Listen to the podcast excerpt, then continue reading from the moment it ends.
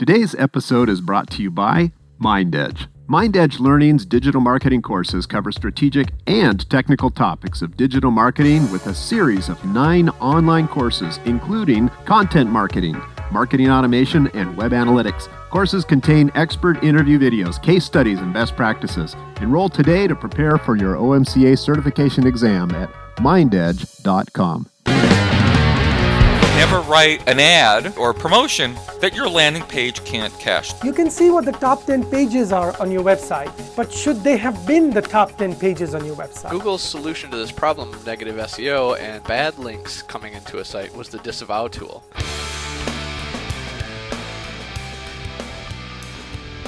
Welcome to the OMCP Online Marketing Best Practices Podcast, where top authors and industry leaders share authoritative best practices in online marketing.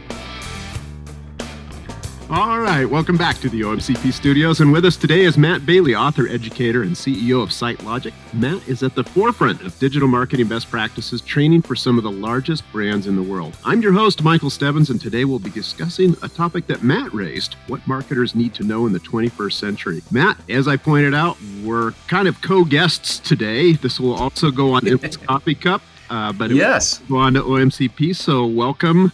Hey, thank you. Yeah. I'm looking forward to this. It'll be a dual purpose podcast. Yeah, a little bit different format. In the past, you've helped us out with best practices, but today it's a little bit more of a discussion. Great. Let's get on it.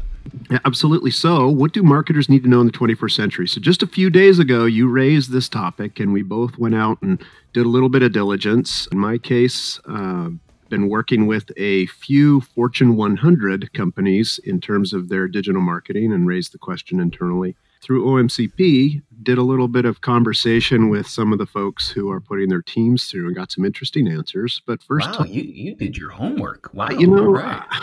it's an honor to be on Endless Coffee Cup. So tell me, tell me what some of the constraints are. What do you, what do you want to fit this in? What's what people need to know, what they need to do, how they need to think. Okay, so let's start here. If I am in charge of a team, an agency, a department, how do I prepare my employees or how do I look for prepared employees? I think that is the context that I am looking for. And again, the, consistent cry I hear from hiring managers is I can't find qualified people. It's a, that's a great intro to start talking to folks. So the first thing I want to pull out centers around the value of a liberal arts degree or a theatrical degree being a criteria that more than two hiring managers are looking for. Really? Yeah. Recalling a conversation with one of the lead marketers at Kaiser Permanente, which is okay. a nice healthcare organization. And I was actually talking about Tyler, my son, right, who went through uh, right. a managerial and organizational communications degree that, if I remember correctly, was based in the drama department of his university. And the leader of the marketing team slammed her hand on the desk so hard, actually, it was conference table, that wow. everybody in the room jumped and she said, Yes, yes, finally, a school who is teaching somebody how to present, how to influence. Wow. And she said, One of the things I look for when I interview somebody is I ask them to go to the whiteboard and present something, draw a circle, draw a graph, represent, and mm-hmm. show us that you know how to persuade and communicate. And so while you know that's brilliant. you and i were i know at least i was expecting to get into the nitty gritty you know like tag management and event based tracking and we will. But just as an overview and because it's so recent now because that was years ago mm-hmm. in today's conversation i recalled that story to the, the hiring manager i was talking to and she had the same strong reaction. She says i want people who i can put in front of the cio I want people that I can have yep. influence other managers. And so this goes into the soft skills that you and I covered in the past. While somebody might have the tech capability and the logical or analytic processing capability, she is also looking for people who can translate that into internal influence and the ability to persuade uh, in within the organization. And now I should yes. make sure that I state that these conversations were with people at very large organizations, thousands of employees, um, and may not relate quite as much to somebody who's doing this for a smaller team, but still ability to persuade. Yeah, I'm gonna I'm gonna say it's gonna work for a smaller team too. because when I had my agency, I mean, I remember being frustrated at the hiring process. And I flat out said, just give me someone who can communicate well through writing, through speaking. I'll teach them everything they need to know. But what I need is someone who is comfortable in front of people, can put together a couple of words and make a competent sentence and not embarrass me when they're in front of someone. That's all I wanted. Uh, and so, yeah, I would say, looking back now, the vast majority of people we hired came from liberal arts education. I myself came out of a liberal arts education, and I can pull from a number of areas. And I do throughout, I would say, throughout my career and even, you know, somewhat recently, I kind of pull from those areas to help inform things that I'm working on, things that I'm developing. Whereas the few people I hired with technical skills were limited in their mobility, were limited in what we were able to do with them because they just, that's where they were comfortable and they wanted to stay there. We were setting up sound check. You you used the phrase critical thinking. Does this align? Yes. Yeah, critical thinking because it's that ability to see beyond what I'm doing right now. It's the ability to look at the the business processes. Uh, I call it business acumen, and and that goes even into when I'm you know when I'm training people on analytics. The analytics is not about numbers. Analytics is being able to tie an event to profitability you know, to, uh, am I losing money, making money? What's happening?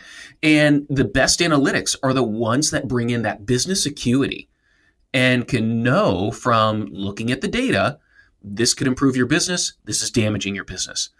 And so they're able to bring that in, but it also takes that presentation skill to enable someone to see how it's happening and then get the buy off on here's the change we need to make. So that that critical thinking skill of bringing in business acuity of really just taking that step back and, and asking i'll say the best question my best analyst ever asked how do i know what i did just worked? It's that's all i want if, if someone st- takes a step back from their their everyday job just says what's it doing? What, what's the payoff? What it, what good is this doing? That tells me they're ready to go to the next step. They're starting to think critically about what they're doing rather than seeing it as a nine to five job. And tying it in even to micro steps um, and, and decisions that lead up to the profitability is a key skill that folks who are entering some of the larger enterprise businesses need to learn very quickly. Um, they would have no exposure to profitability numbers, but mm-hmm. certainly might have exposure to a decision that needs to be made. So, if I can, I'll give an example of something I recently did for a client um, that related to the writing team. And yeah. the writing team at this very well equipped enterprise organization needed to do a little bit of uh, branding and positioning. And so they they the request was formed as they thought they were being dutiful to the SEO criteria. They came and they said, "We are going to rebrand with this new phrase. What keywords should we use?" and now you chuckle, okay? and a yes. good consultant learns to bite their lip See, I don't have to do that right and now. You but don't, I, yeah. I know where it's going. You got, I know exactly where you're going. I, so, I've seen this. Yeah, and so you've got to start by first congratulating them and saying, first off, well done coming to the SEO team now instead yes. it's published. So you you know you reward this kind of behavior, and then comes a decision: what measurement would be most applicable to enable this team? Mm-hmm. Okay.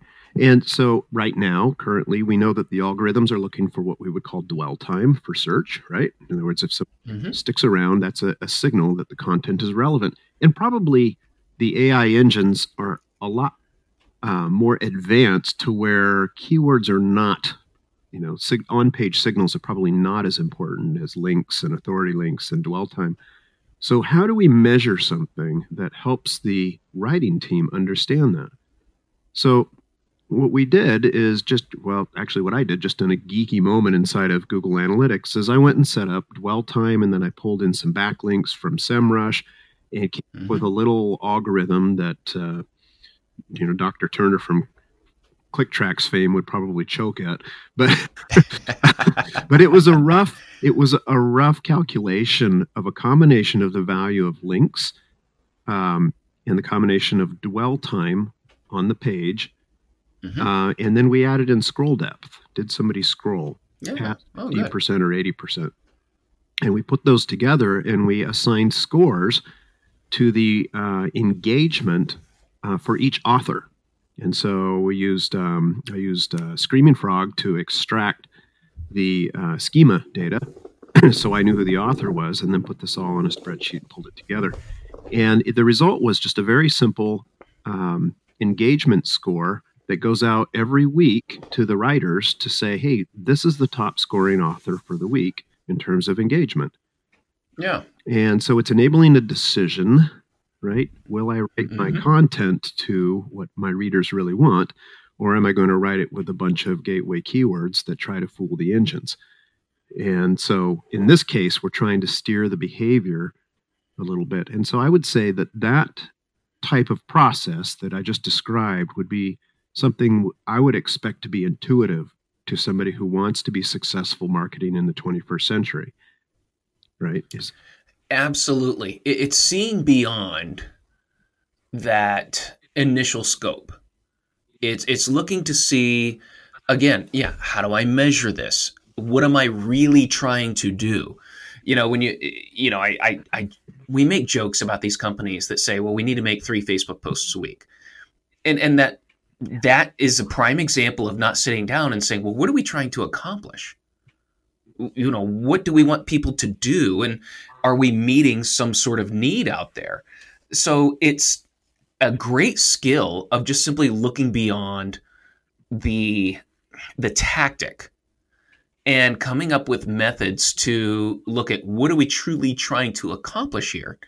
How do we accomplish it? How do we measure those means of accomplishing?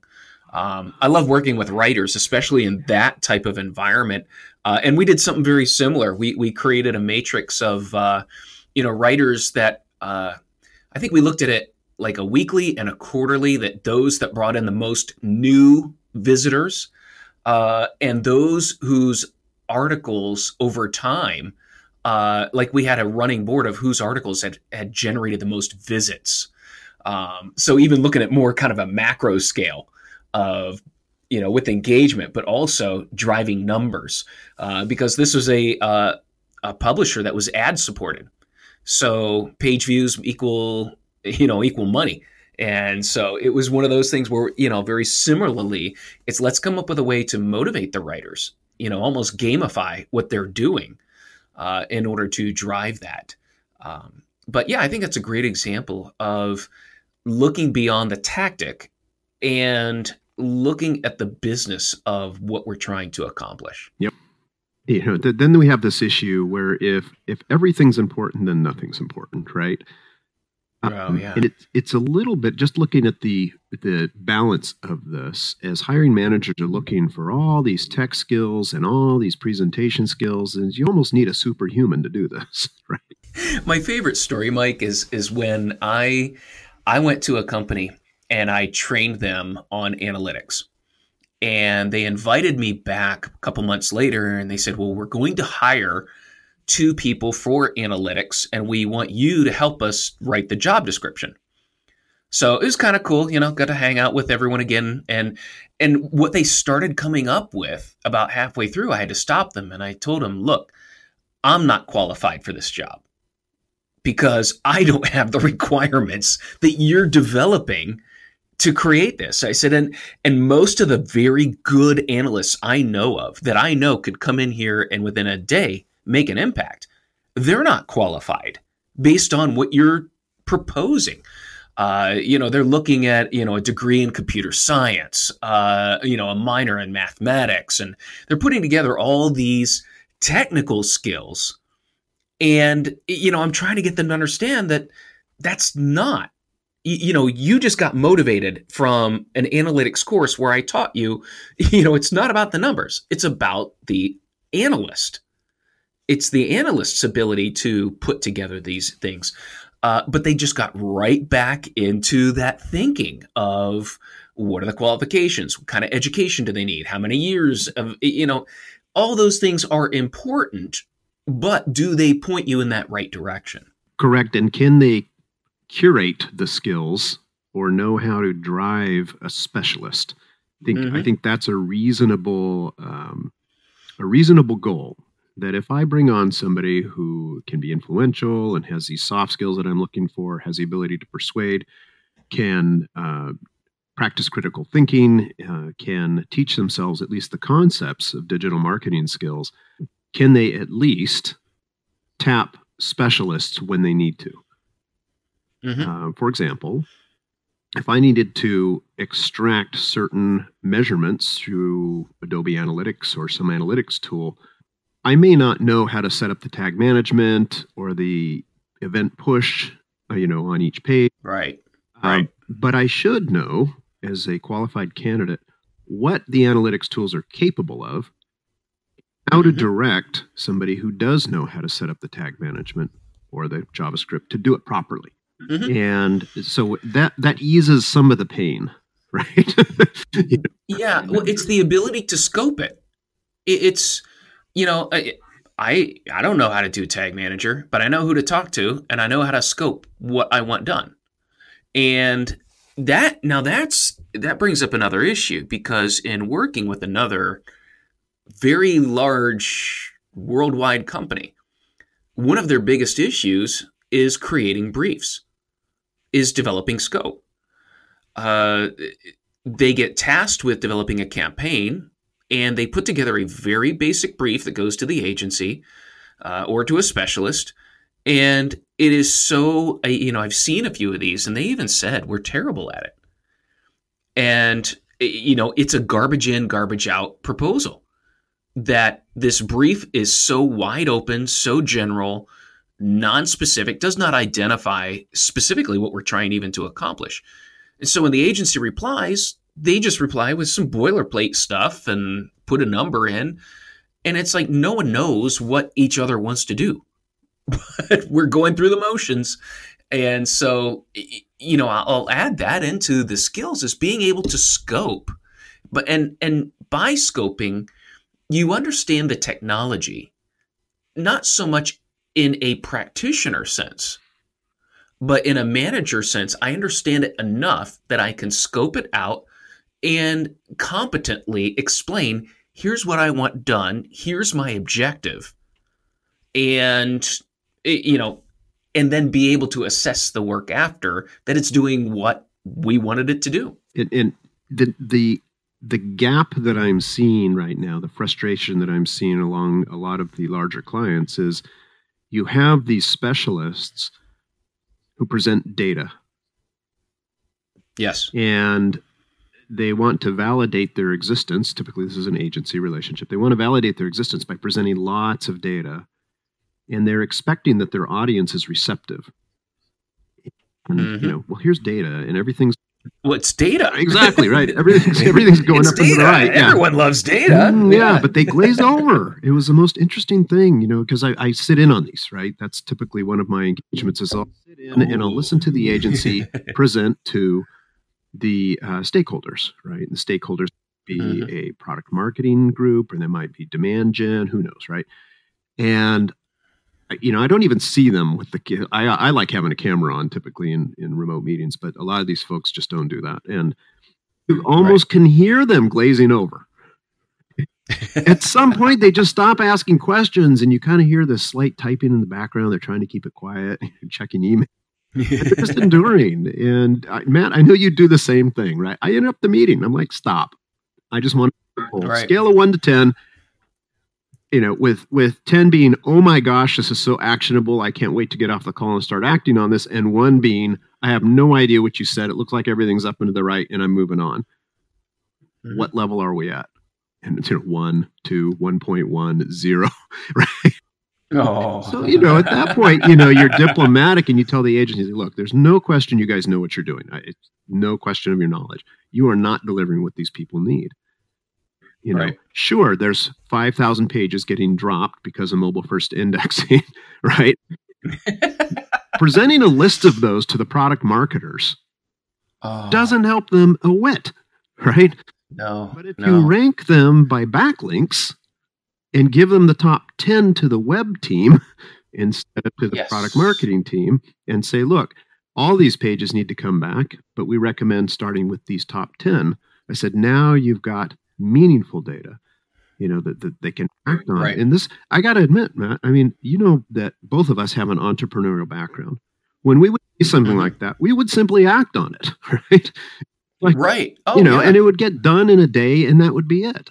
But there's a new Mhm. regime now that's it's very valid, and it's not something. I mean, it's you know, after a beer or two, we might mock it, but I think really it's wrong to do so because a lot of the constraints at these larger organizations are very real and very necessary.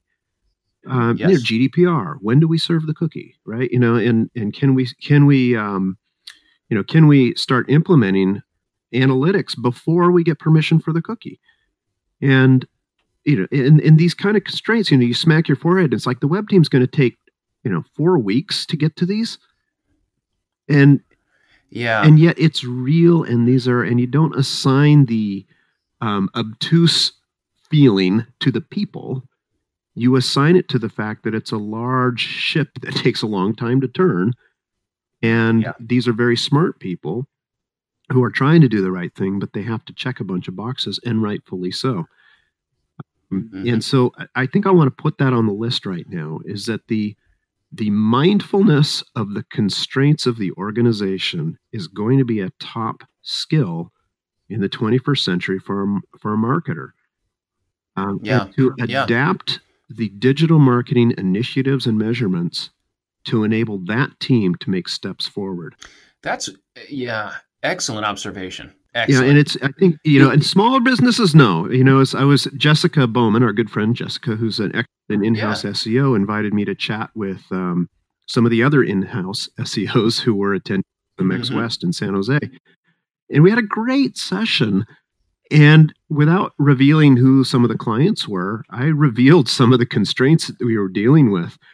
And I'm looking at this crowd and all of them are looking at me like I just dismembered a, a kitten, you know, on the screen, right? You know, it's like right in front of us, like, yeah, this calf's gonna be torn apart. It was just mouths dropped, eyes open, dead silence. And I'm like, right. and they said, We thought we had it bad. We Yep. had no Yep. idea that somebody was under those kind of constraints. And they said, I'm I feel much better now. and it's like, yeah, but it isn't because the the organization is dim-witted or slow. It's it's like, you know, NASA's technology has to take years for adoption and approval. So that's I think that's a very important thing. It is, and and it's one thing you said there that it was very yeah. It, it's easy to mock, and even within the organization, it's easy to mock, and so you know I love that understanding the constraints of the organization. And that is big because there are things that just completely out of your control. And again, it'll come back a little bit to some of the persuasion. Uh, but one thing I have seen, and I'm, I'm there is a, a large business right now that is breaking down a number of tasks, a number of channels. They're creating small teams. And on this team, you've got a designer, an analyst, uh, you know, so for example, they're going after paid search and they've got someone who's managing the campaign, someone who is looking at the numbers, looking at the results.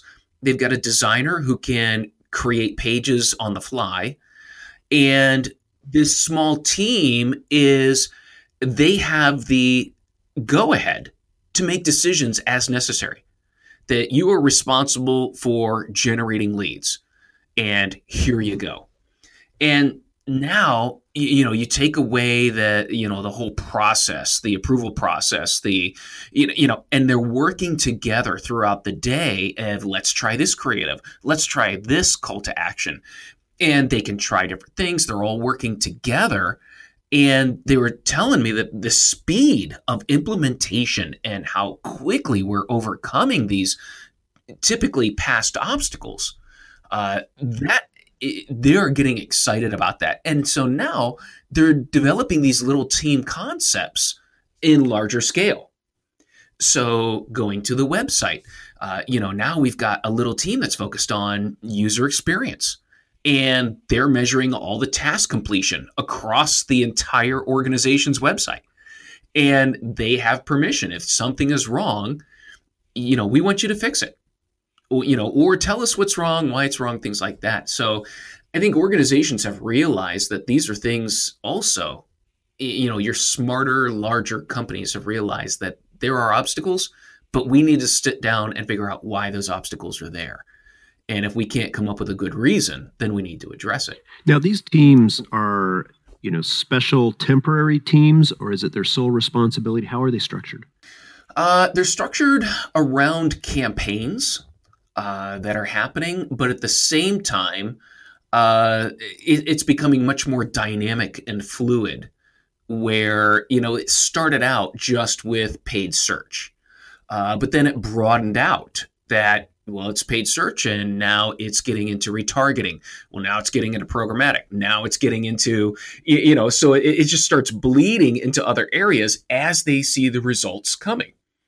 They're giving them more and more leeway. So it started small, but by demonstrating competency and by demonstrating results, they're getting more freedom. And so and now you have teams kind of competing against each other uh, you know, as far as results or, you know, in different campaigns or in different life cycle areas for customers. Uh, so it's a fascinating thing to see. You know, I that that kind of an approach, and I know there's some terminology. You know, some people call it agile or a different way of forming these teams. I've seen be extremely effective. Um, I don't know if there's. I, I would hope there would be some type of resource that's out that we could direct people to that would describe how to set up and manage a team like that. Whether it's a temporary mm. functional team or whether it's a second responsibility that crosses, you know, division boundaries, right? Uh, right, right. You know, in in one group that I was working with last year, um, they had separated Google Ads and basically what they called search, but it was you know basically pay per click um, from the um, you know what they called uh, programmatic and media advertising. You know, mm-hmm. it's just it's basically LinkedIn and Facebook targeting. and it was really odd because they were requiring their stakeholders to create a landing page, you know, for the media and the programmatic, and then the search team was going to the um, to the stakeholders and asking for a landing page for paid search with all the you know Marketo tracking tags and things like that to keep it separate, and the channel into Salesforce, et cetera, all had to be. and and then they would make their banner requests. And a good display campaign on Google Ads is going to require, I believe, it's no less than 14 different sizes uh, mm-hmm. of banners you know and then right. the, the the requirements are different right we can't have a download now button because you know mm-hmm. form you know so that's going to get rejected and and then you need blank ones for the responsive ads and and you know the other team was going on the criteria for Facebook or for LinkedIn or for other programmatic banner sizes and what happened is the stakeholders would get overwhelmed and with all these media requests and the landing page requests and oops a tracking tag to go in that they would back away from one and not finish it and so you would end up with a campaign going out right. that only had ads from google ads or only had ads right. for LinkedIn or something like that, and they would miss half the boat. And we yep. all know how well half a boat does, right? So, so you know, when watching this happen, yeah. and it's like as an organizational structure, your team concept that you just came up with would cross those functional boundaries and come up with, you know, like a Marty Weintraub's "Let's chase the cheap cookie," right? right. and, and leverage that through psychographic targeting. We love you, Marty. Um, and and and end up with a targeting system that gets a cheap cookie and then creates custom audiences to chase them based on their criteria. Mm-hmm. That's a coordinated effort that crosses those silos and gets it done. And Yeah. you know, and and and so here we now we need skills, and this leads to another skill that I'm seeing more in the short term is the data management platform skill in the marketing stack. Do we know how we're going to handle the incoming data and be responsible with it? And I think this is an important skill, at least for the next eight to 10 years, is Yes. how am I being responsible with the data that we're gathering and am I managing it properly and efficiently, um, you know, by regulations and rules that the company is Right. going to adhere to. I mean, this is definitely management level, you know, management level stuff as far as understanding what what are we generating, how are we managing it, uh, you know, getting into that. Um, I think from a practitioner standpoint, still you are the one who's also informing the manager that as things are set up, as you're trying maybe some new tactics or uh, you know, it's one of those things where the policy is dictated from the top down, but it's implemented from the bottom up. so, Matt, there's you know- situations where the management don't even know what the issues are, though. They oh, don't know what's yeah. possible. Oh, I understand. and now you that, have a practitioner who, if the company or the entity is going to move, right, if they're going to be effective, there has to be oftentimes a very persuasive, um, you know, call to unify these things. Know, we Yes. can do one landing page. We can request the overlap on the on the banner ads at the same time, and we can come up with a data management process and then submits that to the management along with the, the business case for taking the time to even look at it. So Mhm. it's it is while it is a manager's responsibility, I'm finding that a lot of the managers are dealing with internal processes, funding, procurement, hiring, and they don't have time to stay up to date on this stuff. And it's the persuasive practitioners who are alerting them to the problem and hopefully doing it with a solution because what do they say? Presenting the problem yeah. without a solution is just complaining. Well, that gets to another area. I'll add this to the list. It's integration of disciplines.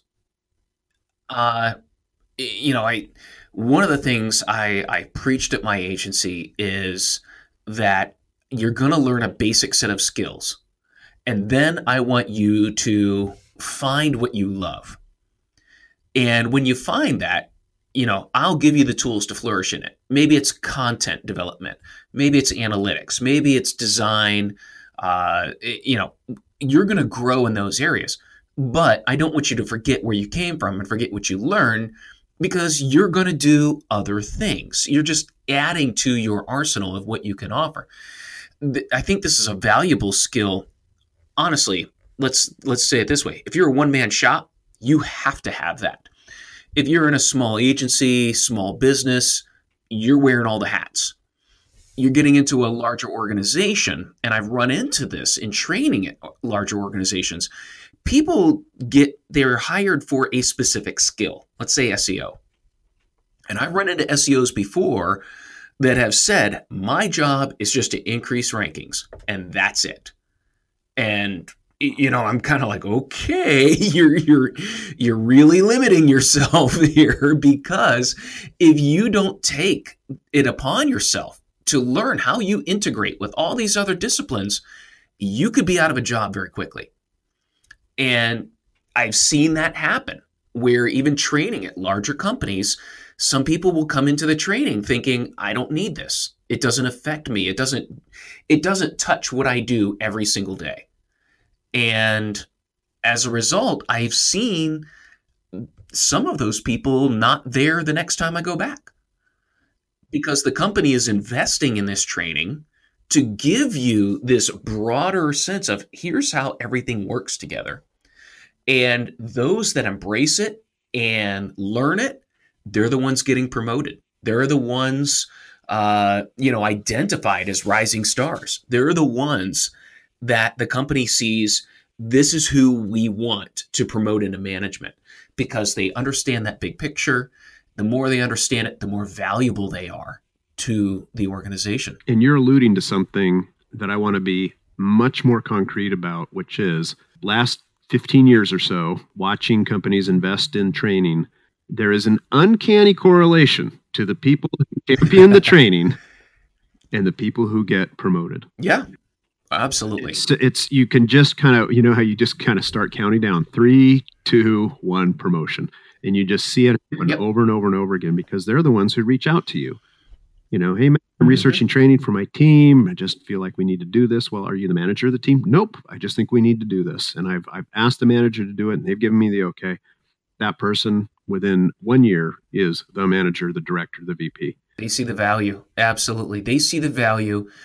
And I, I think they're making a great case that as we get trained in these things, it, you know, here's the payoff that we can internalize much more. We can manage much more. That's another thing I, I you know, I wanted to bring up to you as well is just the, uh, I sent you an article about a week or two ago on the increasing trend of companies pooling more work in house and becoming not that they're ending the relationships with their agencies, but they want the skills in house to better manage the agency relationship.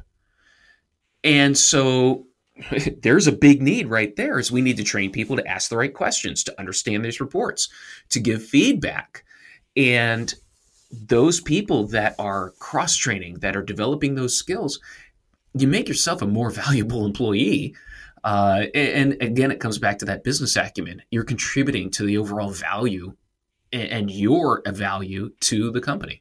You know, you mentioned earlier too that cross discipline training uh, or cross discipline knowledge is required. Uh, obviously, one of the primary responsibilities of our industry association, OMCP, is to make sure that they poll hiring managers and practitioners as to what are the hireable requirements.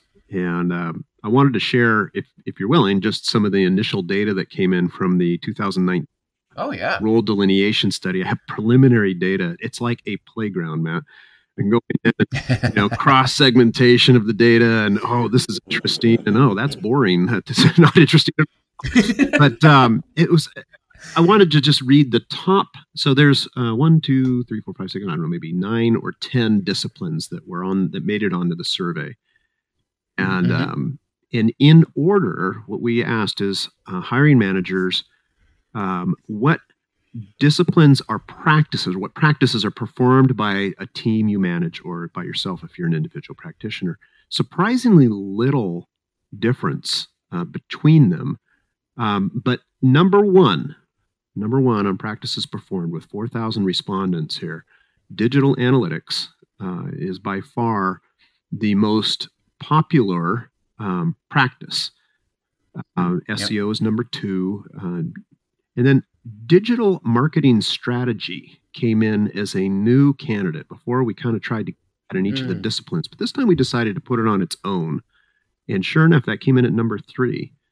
Uh, digital advertising, including paid search, uh, number four. Content marketing is next. Social media marketing, then conversion rate optimization, uh, email marketing uh, without automation came in at uh, six percent. Marketing automation next. E-commerce uh, five percent. UX UI development made it on the list this time. I think that we may start putting conversion within that group. And uh, Yeah. last one Yeah. was mobile marketing as a standalone. We're starting to see that sort of just be required in the other disciplines. Now, that Yes. is asking folks which practices you perform. When it comes to the hours, it was a slightly different skew with SEO edging out digital analytics, digital Yeah. advertising, just ever so slightly. Um, so, the, but the things that I'm naming SEO, digital analytics, digital advertising, content marketing, um, social media marketing, conversion rate optimization, UX, UI, all critical uh, to at least have what we call a um, conceptual understanding and the ability to articulate what needs to be done in each of those as a minimum for somebody in the marketing career. right. OMCP requires five of the eight, right? Five of the eight that I just listed as a conceptual. You have to pass the exam, understanding five of those. And this is what hiring managers tell us they need. Uh, Mhm. For the professional, which is somebody who is implementing and practicing, you know, rolls up their sleeves. The name of the practice is part of their, we like to say it's part of their title, right? It's on their shingle. whether consultant Yeah. or an in-house SEO or an in-house analytics specialist or consultant. These are um, two minimum. Hiring managers said for somebody to come in and practice, we do not want somebody who just knows paid search. They must also know one of the other disciplines. So paid Absolutely. and digital analytics or paid search and conversion rate paid search and social Yep. media and combine. So they need that baseline and those two. And then if i'm not going on too long i wanted to share with you the education requirements that they came back with. Um, and this is where i was surprised that there wasn't a whole lot of um, a whole lot of variation between hiring managers. The uh, hiring managers said that the experience required for what we would call an associate or somebody who is a general marketing uh, practitioner um, is uh, 47% said that they want two years of experience, and 26% said they want five years of experience. And then Okay. 10 Yeah. years plus was only 3% of the hiring managers said that they were looking for 10 years plus. Wow. Yeah, thought that was really interesting. Wow. Um, and then, uh, you know, and- there was slightly different skews on this depending on how you segment it.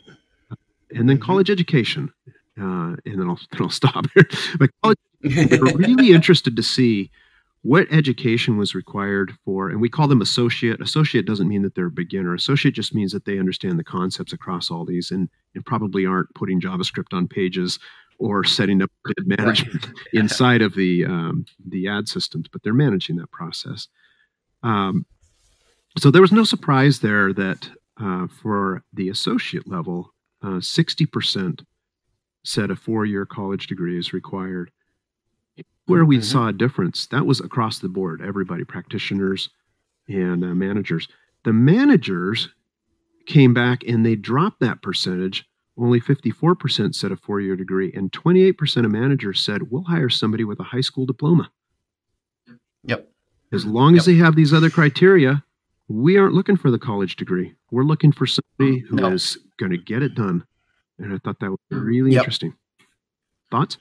And that's uh, okay. So this industry is less than 20 years old. Mhm. I would say before 20 years, it was a hobby. So, True. you know, Early adopters. it, uh, yeah, yeah. So it's 20 years old. The education system has simply not caught Mhm. up in preparing people for digital marketing.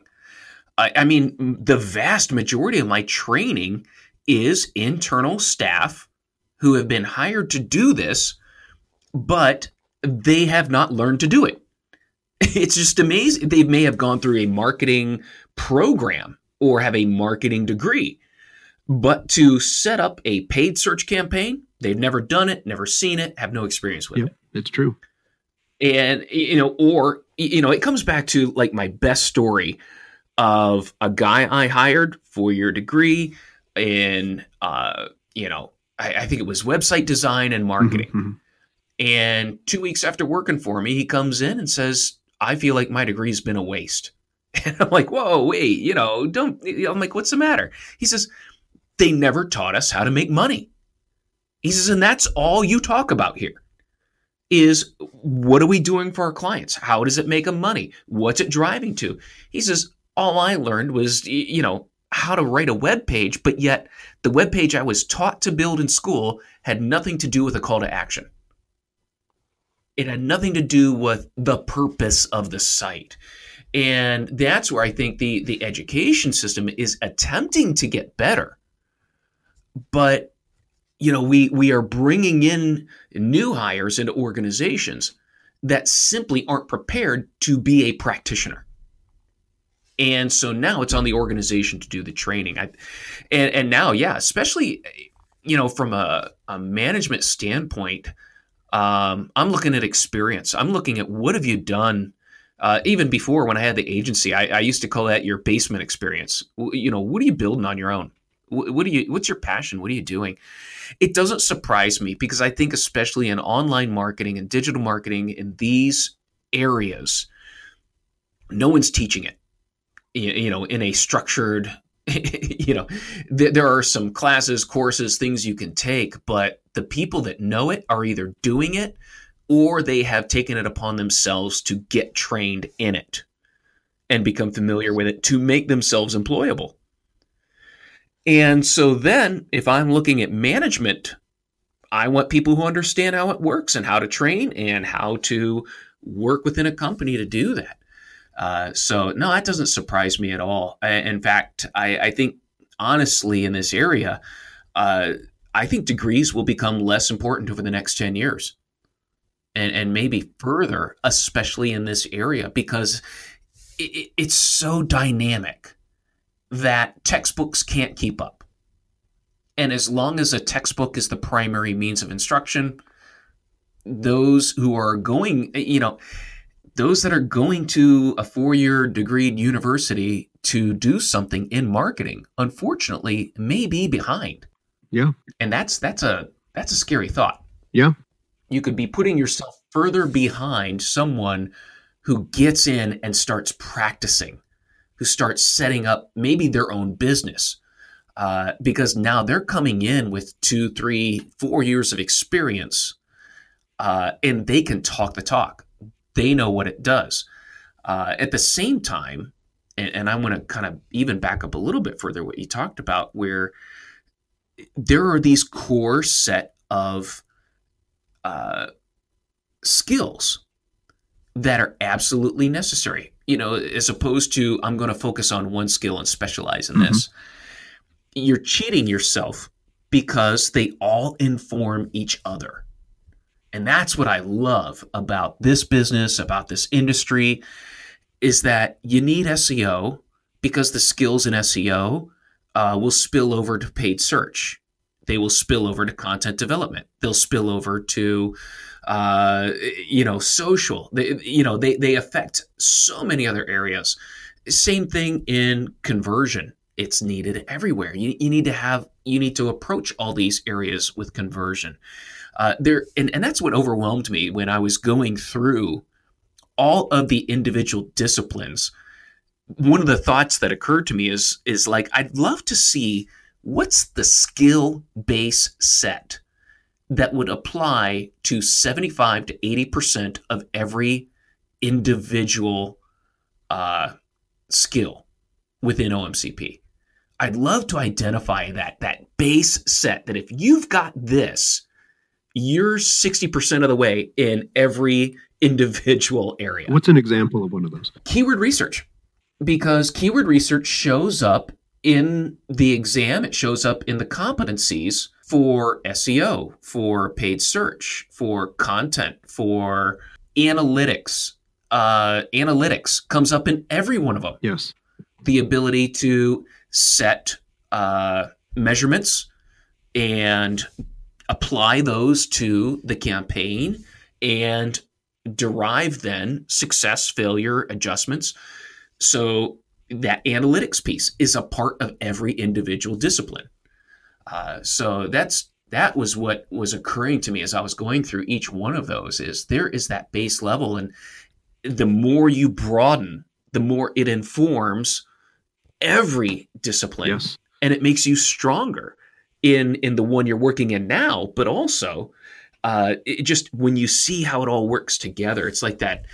Uh, you know the sun parting, you know the clouds parting, the sun coming and beaming down, and the angels singing, because now it's it's like you're you're in the matrix and you're seeing all the numbers and how they work together, and yeah, yeah, it's it's just you're you're you know you're Neo in the Matrix, able to control so many things because you have that that cross discipline approach of how everything is rooted together. Everything has that, you know, that same base. And, and when you operate from that, man, it makes you a powerful, powerful asset. You have to. And, and I'm hearing this from yeah. every hiring manager. You have to.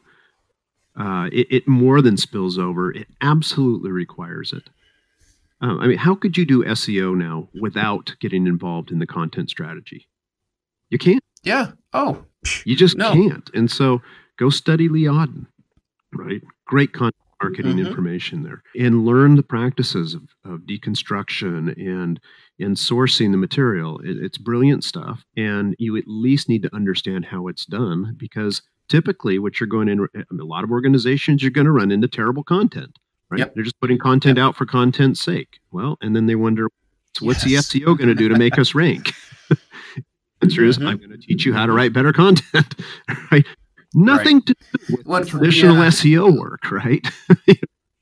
all of a sudden you're telling them how to pull the stakeholders and the, the audience and answer the question. What question does my content answer? And and the, the, the they're looking at you as the seo going why are you teaching us what the content strategist should be teaching? And always couch it diplomatically saying oh well i'm not. I'm just teaching the seo aspects of it. Well, and it's very interesting because over the years, um, you know, I'll, I'll go back to the very beginning. SEOs were in two camps: writers and programmers. And I remember so a, a well-known at that time, well-known at that time SEO, really denigrating the writers. That eh, you know what you people do, you know, all you're doing is just putting a keyword in a sentence. That the real work is done in the programming. And, you know, now fast forward 20 years, and I have next to no requests for SEO programming. You know, because in most organizations, the people in charge of content, of SEO, of any of that have nothing to do with the programming. They don't touch it, they don't see it, they don't deal with it. Uh, and SEO now has had to evolve into content writing. You you've had to evolve.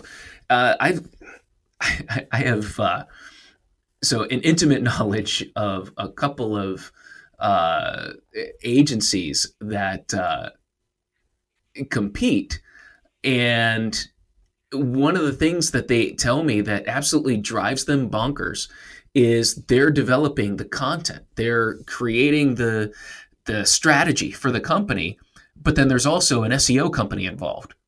And they get the content and they change it they put keywords in and it makes it clunky. And and so you know now you have these strategists that are coming at this content development and now there's an SEO that all they're trying to do is plug keywords in.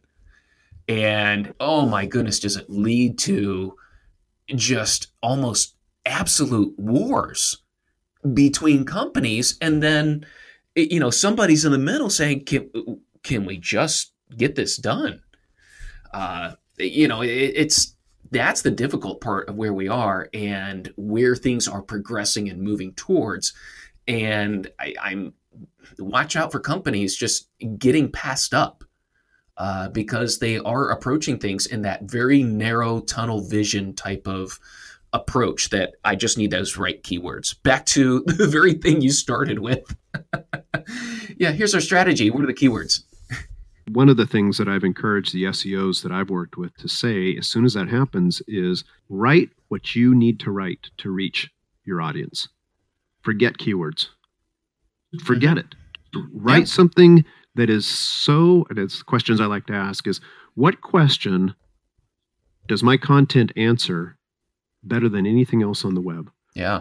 And if you can get the writer to answer that, and boy, it's like pulling teeth. They're like, oh, well, Get this out Mhm. there on the page. And it's like, okay, well, then it will probably be ignored because it's just, you know, what I, you know, my, my thing about platitudes, right? A platitude is a phrase that you can take and put on any other competitor's website, and it means Exactly. get that off your page because it's noise. Exactly. In today's expanding enterprise, technology needs to be flexible and scalable.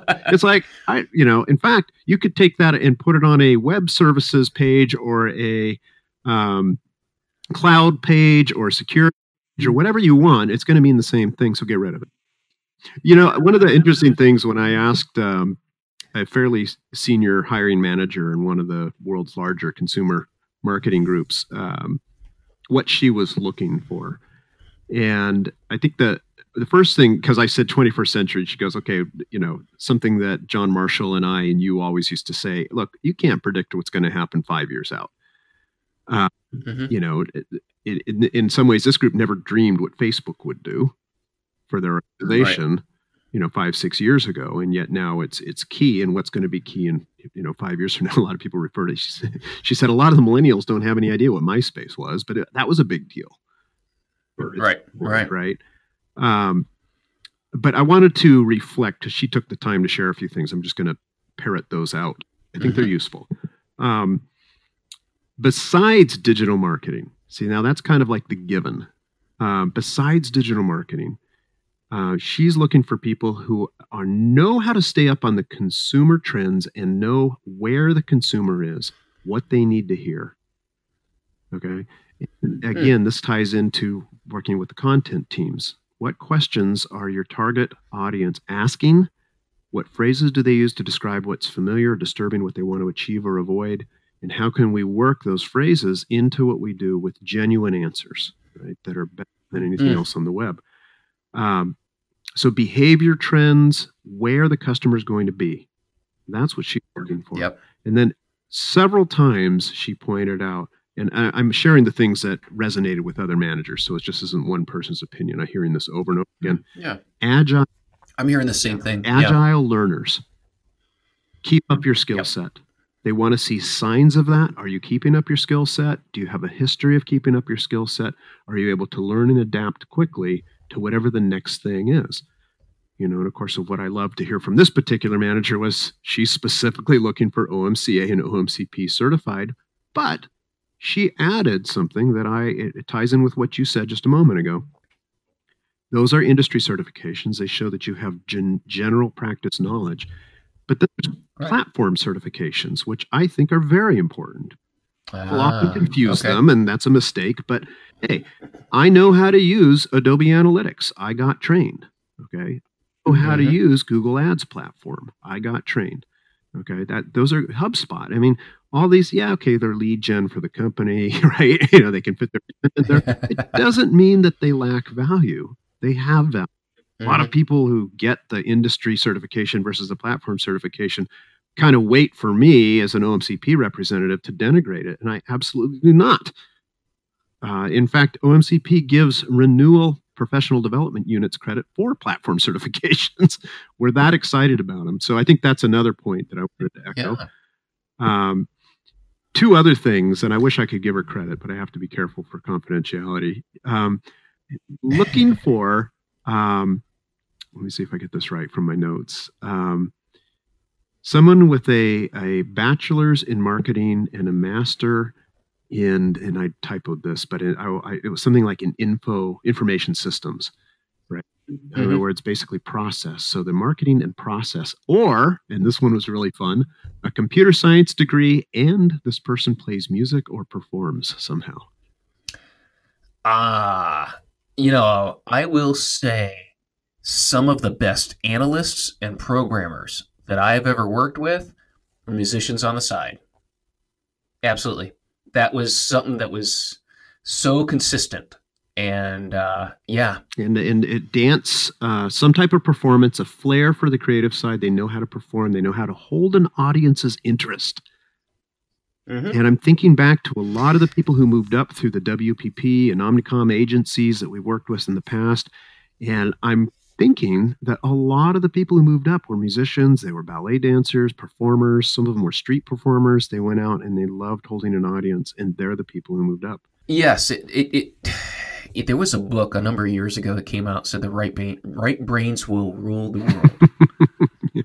Yep. And I, I'm, you know, I sorry to say, left brainers, um, it's it is a look at me society, um, and especially in terms of job prospects and job performance, that those who can captivate will get the attention. Um, because again, it's not just captivating in words; it's understanding how how people think and how to approach them, how to present to them. Comes back to what you talked about earlier: is that that ability to present information in a way that persuades and enter. I I got to the point, you know, I realized I'm not just a trainer; I am an entertainer.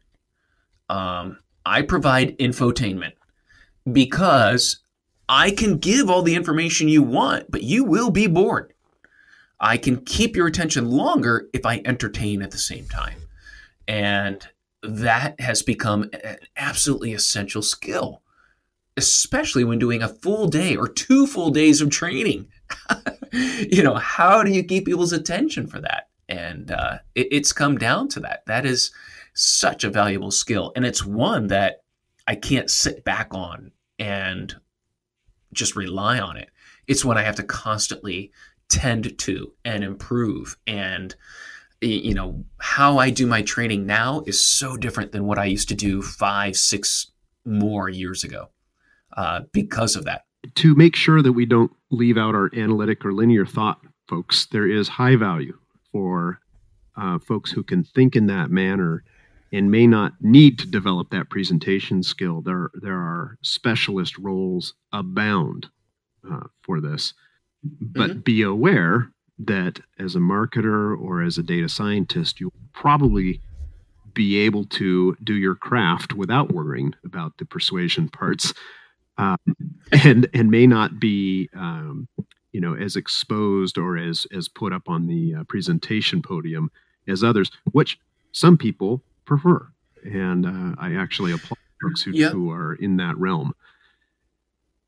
Well, it's funny you should say that because in the next uh, in in my podcast plan, uh, a few weeks ago, I had uh, Stuart Bewley, who he specializes in storytelling, but more than that, he teaches how he teaches people how to present with confidence, and he specializes in working with startups who are pitching for investment.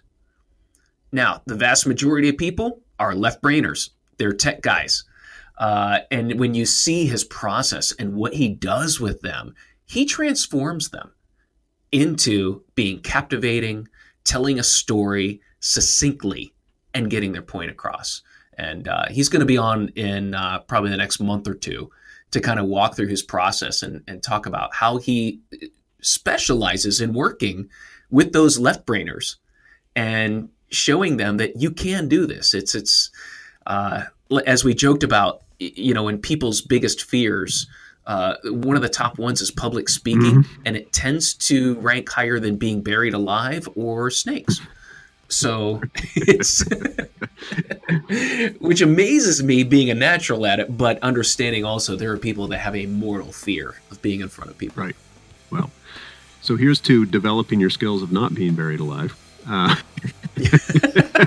snakes, I go either way on that. But public speaking, if you're passionate, something yeah. to share, I highly recommend you give it a try, Matt. So I'll do my little wrap up for the um, for the OMCP podcast, and then stay on if there's anything the more that you want to cover. Is that okay if I just give that little spiel right now?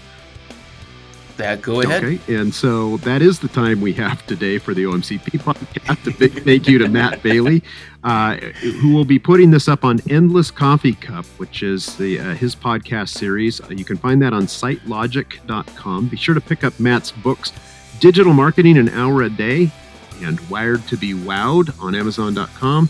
And then also we have Teach New Dogs Old Tricks on SiteLogic.com, and you can always reach out to Matt to have him visit your team for training and best practices in digital marketing at the same site, sitelogic.com. Matt, thanks so much for being part of the podcast today.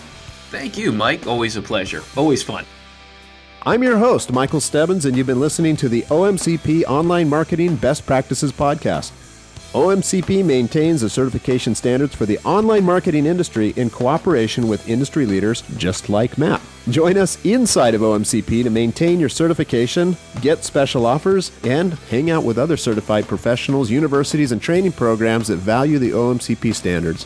You'll network with other certified professionals or trainers while helping OMCP maintain an excellent standard. Membership is only $40 each year, so we'll see you inside of OMCP as a certified professional where we'll be learning and improving our professional careers and teams together.